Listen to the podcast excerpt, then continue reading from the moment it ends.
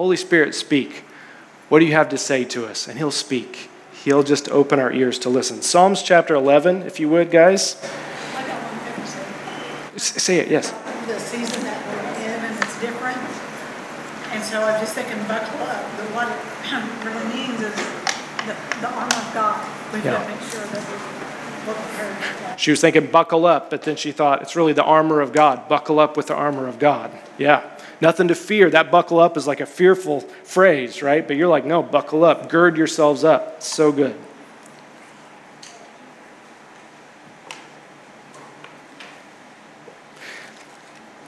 Because of that, let's not go to Psalms 11. Let's go to 1 Samuel 14, guys.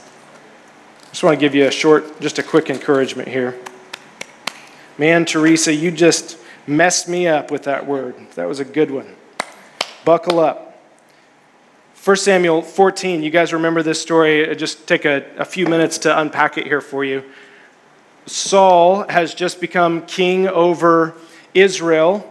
Uh, Saul's got, I can't remember, 3,000 guys, I think, in 13, verse 2. He had 3,000 men uh, with him, and he ended up fighting the Philistines, and he kind of had some victory at the beginning, but then Saul did something really bad to the Philistines. We don't know exactly what it was, but it says he made himself a stench to the Philistines. And so at that point, the Philistines said, The Israelites can't have any blacksmiths in the land of Israel. We're going to take away all their weaponry. No swords, no spears, no javelins, because if they get them, they might fight back. And so, how many people do you think at this point in chapter 14 had swords in the land of Israel? Two Saul and Jonathan, his son. They were the only two guys with swords. It's crazy, but it's true.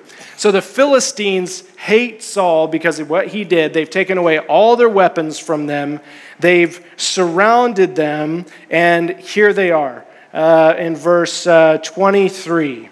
Uh, now the detachment of the Philistines had gone out to the pass at Michmash. One day, Jonathan, son of Saul, said to his young armor bearer, Come, let's go over to the Philistine outpost on the other side. Now, Saul was saying, uh, he didn't tell his father. Now, Saul was saying on the outskirts of Gibeah under a pomegranate tree in Migron. With him were about 600 men. Where did all the other guys go? Where did the other 2,400 guys? They fled. They hid in holes, or they deserted. They went over to the Philistine army, or they just pieced out. I'm going home.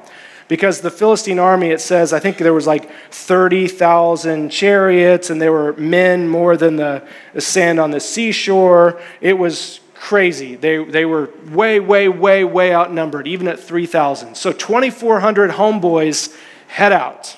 Saul's sitting there with 600 guys, no weapons for any of the 600 soldiers except for Saul. He's chilling under a pomegranate tree, trying to figure out what to do next. Jonathan has a sword. He says to his soldier, armor bearer, come with me to the other side. Verse 4 On each side of the pass that Jonathan intended to cross to reach the Philistine outpost was a cliff, so it was treacherous.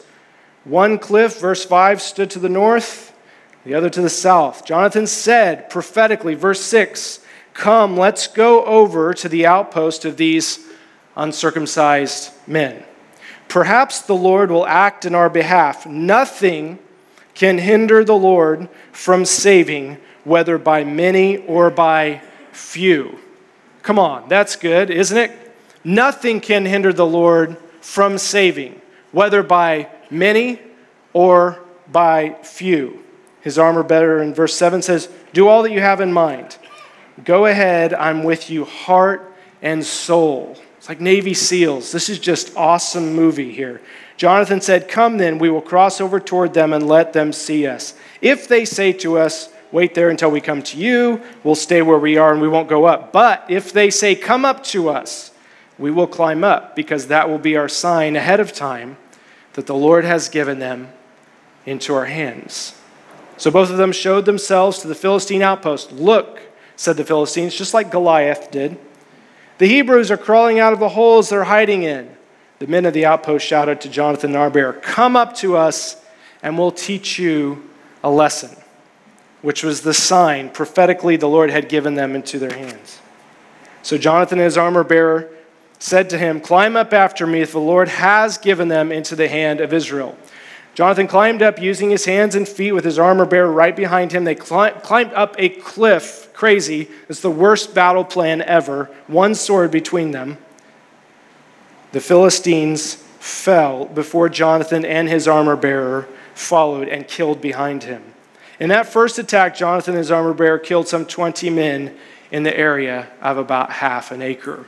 Cool. Super cool. Then, verse 15, panic struck the whole army. Those in the camp and field, and those in the outpost and raiding parties, and the ground shook because it was a panic sent by God. Saul's lookouts at Gibeah and Benjamin saw the army melting away in all directions, and Saul said to the men who were with him, Come on, let's do this religious thing. Let's bring the ark of God. Verse 18 Bring the ark of God. Let's see what God's doing, because that's what we should do at this time. He missed it. He was constantly out of step with what the Lord was doing. Finally, as the tumult increased in verse 19, Saul said to the priest, Withdraw your hand.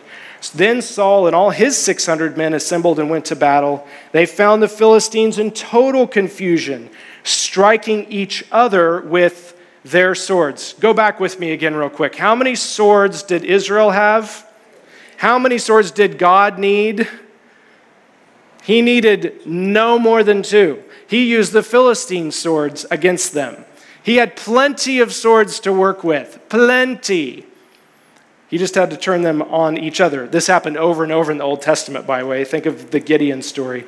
Those Hebrews, look who, look who, because of one man's prophetic act of boldness, Jonathan, one man stood up, and I'm prophetically standing before you today as Jonathan. One man standing up as the church saying, We will not fear. Who came out of hiding under the pomegranate tree? Fearful old Saul. The lukewarm church came out from hiding and they went to fight. They stood up and they went to fight. Who else came out? Verse 21 Hebrews, who had previously been with the Philistines and had gone up with them to their camp, went over to the Israelites. Traitors, people who had gone to the other side, people who had renounced the faith and walked away, they came back. When all the Israelites then, in verse 23, who were hidden in the hill country of Ephraim, heard that the Philistines were on the run, they joined the battle in hot pursuit. The third people were those who were hiding. They were like the, the preppers. They were like, hide out, just get through to the end. And they came out of their hiding places because of Jonathan's act of prophetic boldness. All three of these different groups of people came out and they fought the Philistines. So, verse 23 who saved Israel that day? The Lord. The Lord saved Israel that day. I love this story because I believe now more than ever we're surrounded in the church by Philistines. It says they were 30,000 chariots, more footmen than you could count on the sands of the sea in the chapter before this. And here we are, surrounded by everything dark we could ever have ever imagined. And it looks like the church is about over. And it looks like, well, this is probably it. Jesus is coming back. And I think he's coming back, by the way.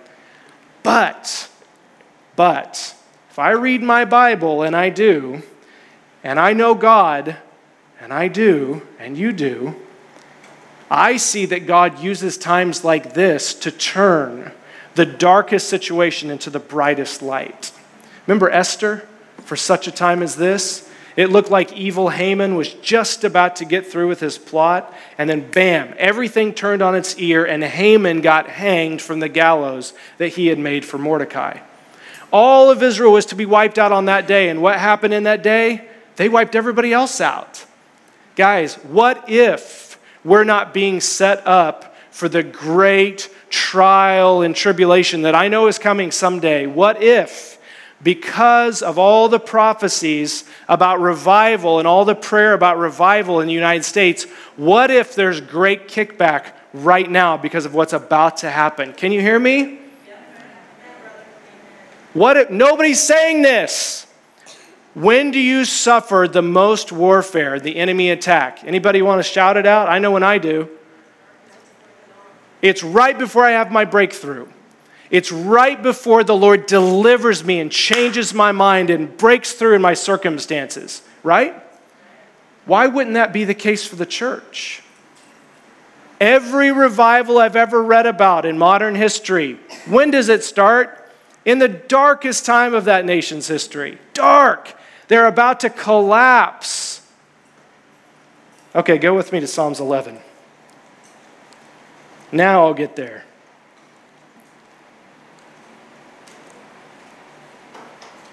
Nobody's talking about this. Maybe they are, I'm just not listening to them. I don't know. I'm trying to be quiet right now and just listen to the Lord.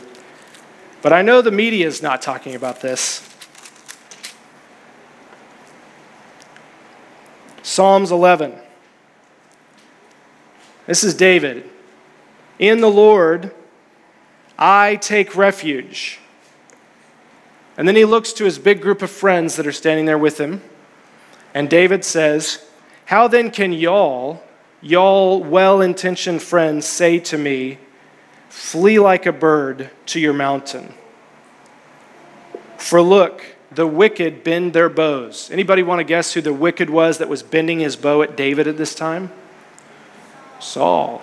Saul was the wicked one bending his bow at David. They set their arrows against the strings to shoot from the shadows at the upright in heart. This is his friends talking to him. And then his friends say this David, when the foundations of Saul's kingdom are being destroyed, what can the righteous do? I was laying in bed a while back and this question came to my mind. When the foundations are being destroyed, which is what's happening right now, what can the righteous do? And I thought, well, what's the answer? I don't remember. I didn't even remember where the scripture was. I had to go look it up. David's friends are saying, Flee like a bird to the mountains, David, because Saul and his wicked troops are advancing against you to try to shoot you from the shadows. David, listen to me. When the foundations are being destroyed, what can the righteous do except flee? That's all you can do is flee. End quote. And verse 4, David starts talking again. And this is David's response to that question The Lord is in his holy temple, the Lord is on his heavenly throne. Extra points to the person who tells me what are the two things that God's throne is built on righteousness and justice. Anybody think God's throne is being destroyed anytime soon? Any foundations on God's throne being destroyed? No way, Jose. Foundations of culture, maybe, but not God's throne. David says, I'm looking to a throne with foundations that will never be destroyed. Righteousness and justice will always be, from the beginning to the end, on God's throne. He observes everyone on earth. His eyes examine them or tests them.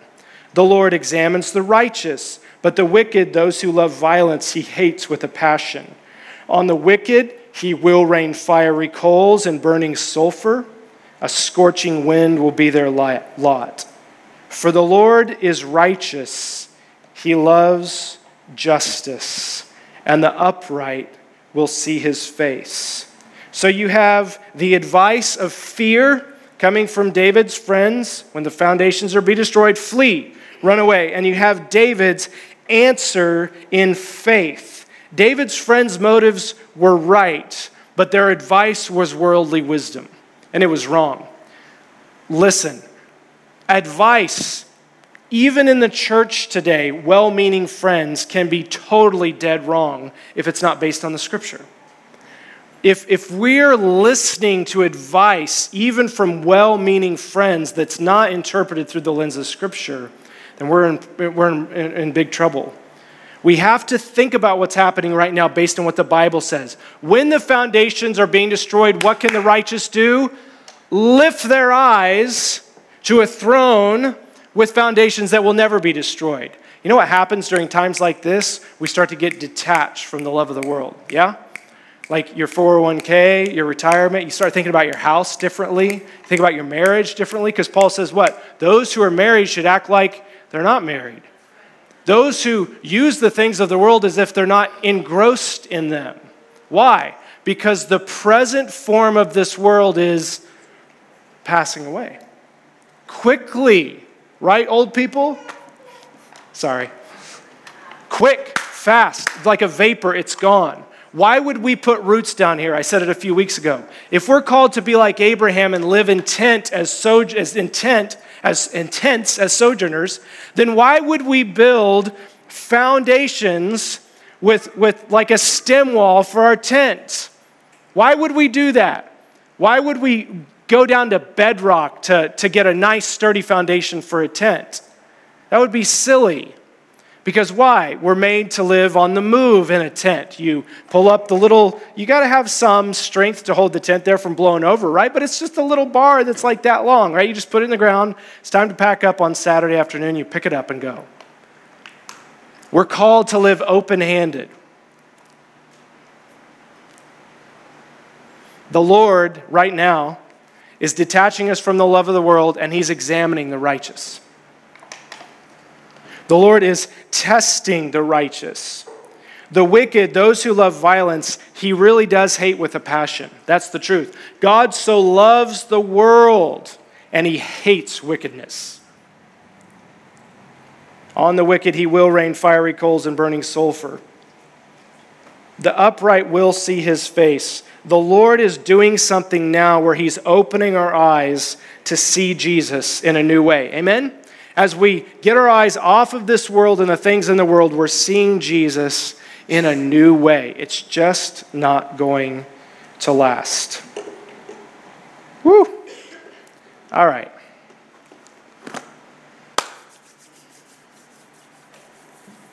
Lord, I pray in Jesus' name that you would do a work of lifting our eyes off of the foundations that are being shaken here and onto the foundations of your throne, righteousness and justice.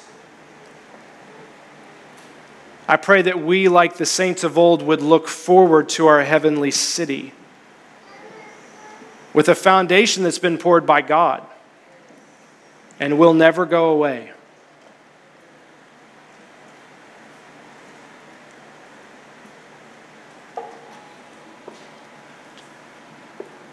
Just if you would, with me for a moment, ask the Lord, wherever it is that your eyes are on the earth right now, that He would expose that.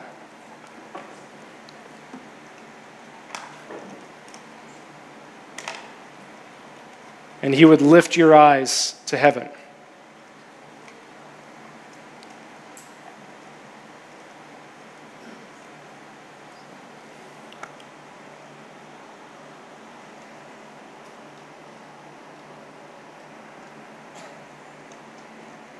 Lord, wherever we've got our roots down deep here in Babylon, I pray that you'd forgive us. There's a day coming when we'll have to leave.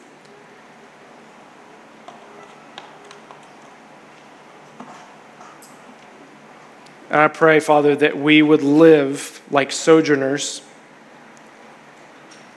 We would live like exiles as peculiar people that don't really even belong here. We're in the world, but we're not of it for sure. And wherever we've become knit together, form and fashion with the world, would you forgive us, Lord? I thank you for the separating work you're doing now in Jesus' name. We just ask for more, Lord.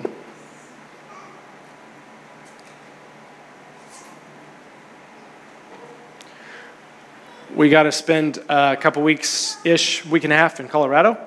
And uh, the whole time I was there, I kept on feeling in, in, my, in my heart that we needed to get on top of a mountain somewhere. And we got, you know, it's hard to get up there with a ton of little kids. And we had done some hiking and some things like that, but we ended up staying an extra day. And that last day, I said, I really, really feel like I just really want to go up on top of a mountain. So Brad and Hannah, brother in law, sister in law, said, We got a great place to go. So we drove up to the top of Mount Falcon, and then it's about a three quarter mile hike to get to the peak. And it was just beautiful. It was uh, um, obviously Colorado on the mountain is just gorgeous. What I didn't know was when we got up to the top, the reason everybody walks up there is to take a look at something called the Walker family ruins. And the Walker family ruins is a, basically a castle set on a hill. And it was built uh, a little after the turn of the century by a guy named John Walker, who was a self made millionaire by 1905 and started several businesses, magazines, all kinds of stuff, diversified, and some still going to this day. Very successful, and he bought 4,000 acres in this, what is now a park area.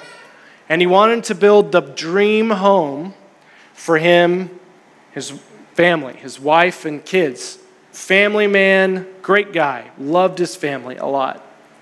And so he hiked up there and staked this place out and found it and you could see every direction for, I don't know, I'm not exaggerating, but a, like a billion miles or something like that. You could see everywhere. It was gorgeous.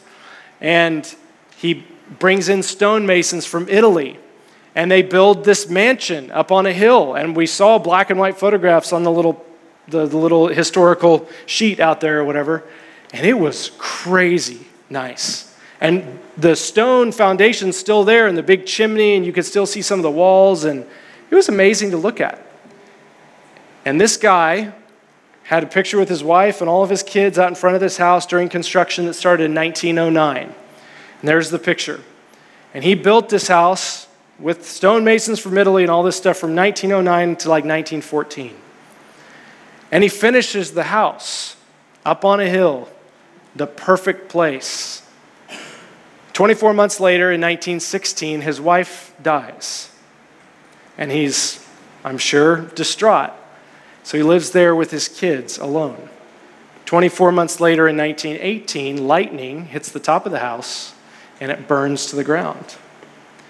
And John Walker leaves Colorado and never comes back again. And now it's called the Walker Family Ruins because it was ruined.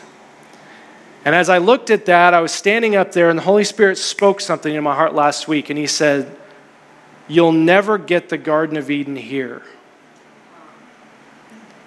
I got to thinking about the Lord put an angel with a flaming sword in front of the gate to the Garden of Eden to say, That's not going to be here.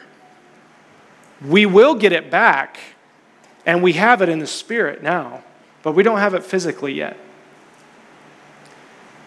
And I was struck by that because I remember as I got my beautiful six kids and my wife and you know thinking about the future and you start thinking about you know family dynamics as you go on out and grandkids down the road someday and all that kind of stuff. We all kind of have a tendency like Peter to be like, "Hey, let's build a tent up here on this mountain. This is really good that we stay here right now." And God comes in with the cloud and he's like, Listen to my son Jesus, he's the only one. And then they have to go down off the mountaintop into the demon infested valley where they have to cast a demon out of this young boy. We will not get the Garden of Eden here now. The Lord, 1 Timothy 6, give us, gives us all things richly for our enjoyment. Isn't that so good? We get houses to live in, and cars to drive, and clothes to wear, and families to enjoy it all with. But we all know it's not forever here on this side. We're about to get the Garden of Eden forever. We're about to get our kids forever. We'll never say goodbye at a funeral again, ever. It's going to be so good. But those who try to find their life here do what? Just slips right through their fingers. But those who lose their life here, they find it in abundance. So sweet to remember that here on this side. Do we try to maintain a standard of living in an environment that is the safest, richest, out of control, blessed environment ever in the history of the earth, but only for the last 80 years? Do we try to maintain that here when the foundations are being shaken? Or do we cast our eyes to another kingdom and say, I belong to that one. My citizenship is not here. It's hard for us in America, making what we make, saving what we save, living where we live. It's hard for John Walker, a millionaire, not to say, let's just gather up on this mountaintop and make something that'll last for the ages. I bet he wished he, wished he would have spent the last five years of his life with his wife before she died instead of building that house all day, every day. The Lord has a way of shaking everything that can be shaken so that what is unshakable will remain. And that's what He's doing right now. And I want to encourage you let the shaking happen. Embrace the cross. Let the Lord take anything away He's wanting to take away. Just take your fist like this your kids, your family, your career, your finances, your security, and just, even if it's one finger tonight, two, three, all, just take my fingers off. You know that little kid? You're like, come on, come on. Just open up to the Lord. You take whatever you want to take, it's all yours anyway. I don't have a breath without you. When the foundations are being destroyed, what should the righteous do? The righteous are being tested right now. The righteous at the end of Psalms 11 will see his face. The Lord's revealing himself and his kingdom in a new way. Isn't that good? It's what we've been praying for. It just comes in a way we don't really like. Philistines surrounding the church right now, guys. I was at the first uh, meeting for the Friday night service in Wichita a month or month and a half ago, and everybody was gathered up praying and we were worshiping, and it was just a powerful deal like a release into the heavenly realms about the Lord's worthiness, that He will get every nation, every knee will bow, every tongue will confess. And I saw a vision when I was there. I saw the church, like in the middle of America, being surrounded by enemies, and I saw the devil's head turn and look at the group that was praying on Friday night. He moved his attention from here to the group that was praying. Anyone who desires to live a righteous life in Christ Jesus will be what? Persecuted. Promise. I promise. Be sure to read the fine print. You sign up for Jesus, you sign up for a life of suffering because Jesus was a man of suffering. We will be persecuted. The time is coming. What do we do about that? Before we are, what if there's a great revival coming, a great ingathering? Don't lose heart. Don't fear persecution. Say yes, like Jonathan did in the Old Testament. I got one sword and that's all because 30,000 Philistines have all their swords and God can turn each one of them on each other. This is a declaration of war that we're doing, and I'll finish with this. um,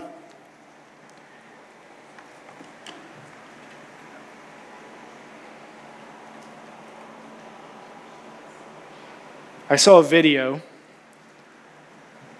of someone being asked to kneel in force, being forced to kneel.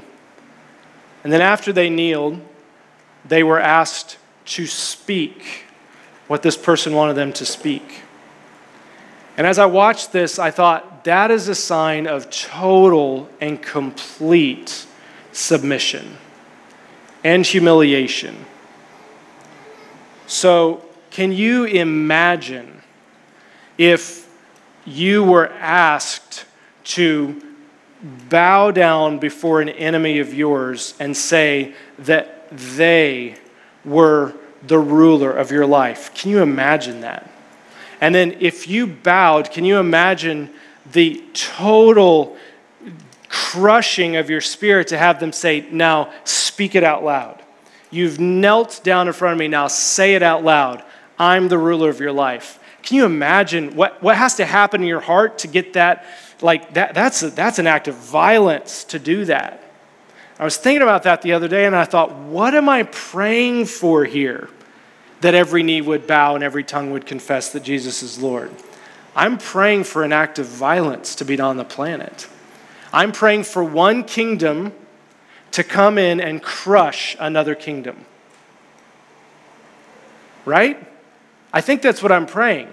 Jesus will not come back in a manger, he'll come back with a sword coming out of his mouth and there'll be so much blood, it'll be up to his thigh, it'll be up on his robe. That his, he's not coming back like a little quiet baby. He's coming back as the lion of the tribe of Judah. And people will be crying out, Save us from the wrath of the one who sits on the throne and of the Lamb. My good golly, what am I thinking is about to happen here? An invasion is about to happen. This is not time for nice, neat church services. This is not a time to keep the form and function of Christianity together. You guys can take a nap after you leave here tonight because I feel passionate about this. This is a time to proclaim the truth. Jesus is coming back. Do you know what that means? You'll be forced to kneel, atheist. You'll be forced to confess He's Lord. I will not. Absolutely not. Yes, you will. It's going to be so incredibly bad for you. When He comes back, you're going to groan.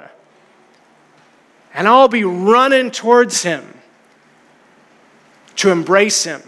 But there will be a groaning. Gosh, I was not planning on doing any of this tonight.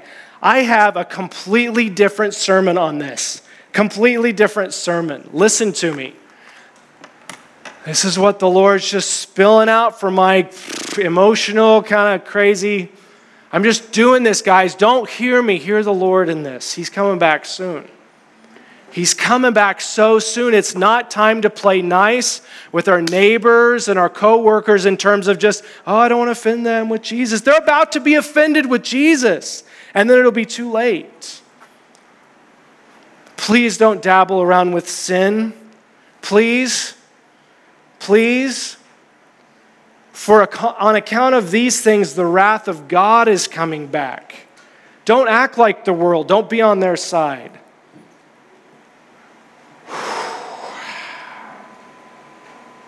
Lord, I pray anything and everything that I said here tonight that was from you, let it remain.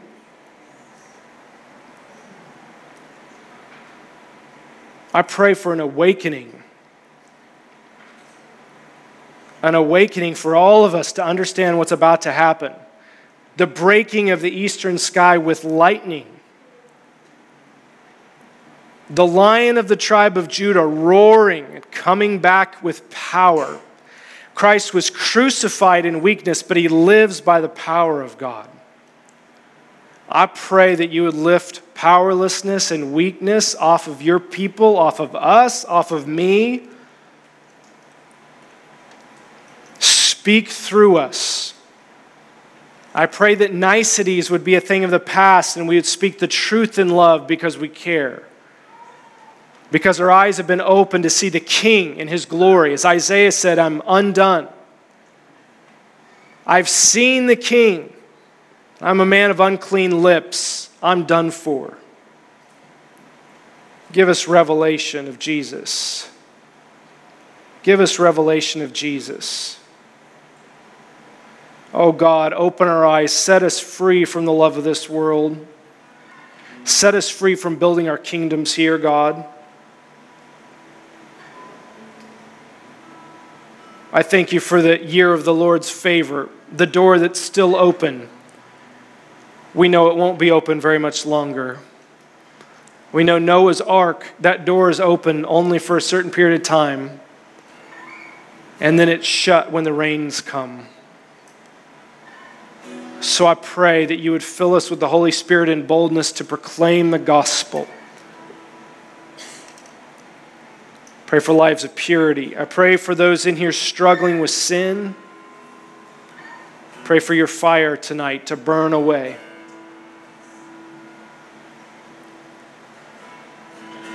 Just ask Him if you would, Lord, come burn away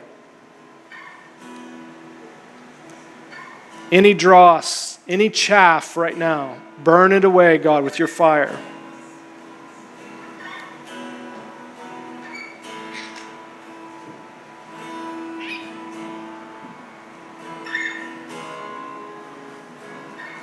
Revive your church, God.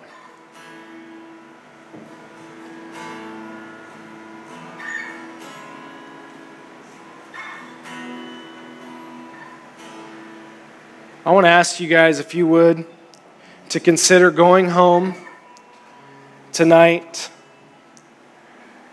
Not because I said so, but because I feel like the Lord wants to deal with us on this issue of the love of the world and a complete lack of understanding about his soon and imminent return. And I want to ask you guys if you would consider going home tonight and for tonight, not turning on the TV and not turning on a movie, but just giving him this evening set apart for prayer, for reflection. Only a couple hours before you go to bed, anyway. To ask him to deal with you however he needs to deal with you. With a love of the world, with one foot in and one foot out, riding the fence. Ask Him to reveal the imminent return. I will not be checking up with you to see if you did this, but I'm asking you to do this. I believe the Lord has much for each one of you that will say yes to that. Bless you guys. Can we stand together?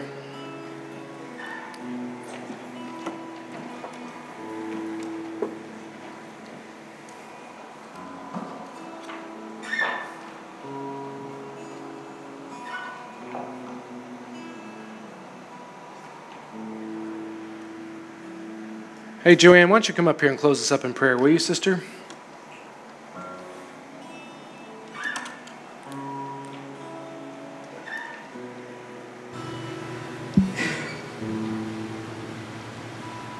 said if Jonathan asked if anybody had anything, I was going to read this. So I'm going to take this as Does anybody have anything? Psalm 87 says, His foundation is in the holy mountains. The Lord loves the gates of Zion more than all the other dwelling places of Jacob. Glorious things are spoken about you, O city of God. Yes, Lord. Lord, you love Zion. You love your city. You love your people. You love these people. You are for us, not against us, God. And as the days get darker, help us to lift up our eyes from where our help comes. Lord, you're there to help. You're right there waiting for us to turn our eyes to heaven and hear what you have to say to us, Lord. You will help us. You are a very present help in time of need, God. And we just thank you tonight, Jesus, that you're with us and that you are a prayer away, Lord. And we just pray tonight for the foundation in every life in this room, the foundation of faith in Jesus. We have put our faith in your death on our behalf. If anybody in this room hasn't, I pray tonight is the night God, and that we would stake our lives on what you did 2,000 years ago, that we are in. We are both feet in. The world has nothing for us. It's all Jesus. For me to live is Christ and to die is gain, Lord. I pray this for your people in this place tonight, that this would be our heart. And we thank you that by your Holy Spirit, by your grace, it's given freely. All we have to do is ask. So we thank you, Father. We thank you. I bless my brothers and sisters here in the name, the mighty name of the Lord Jesus Christ. Christ. Amen.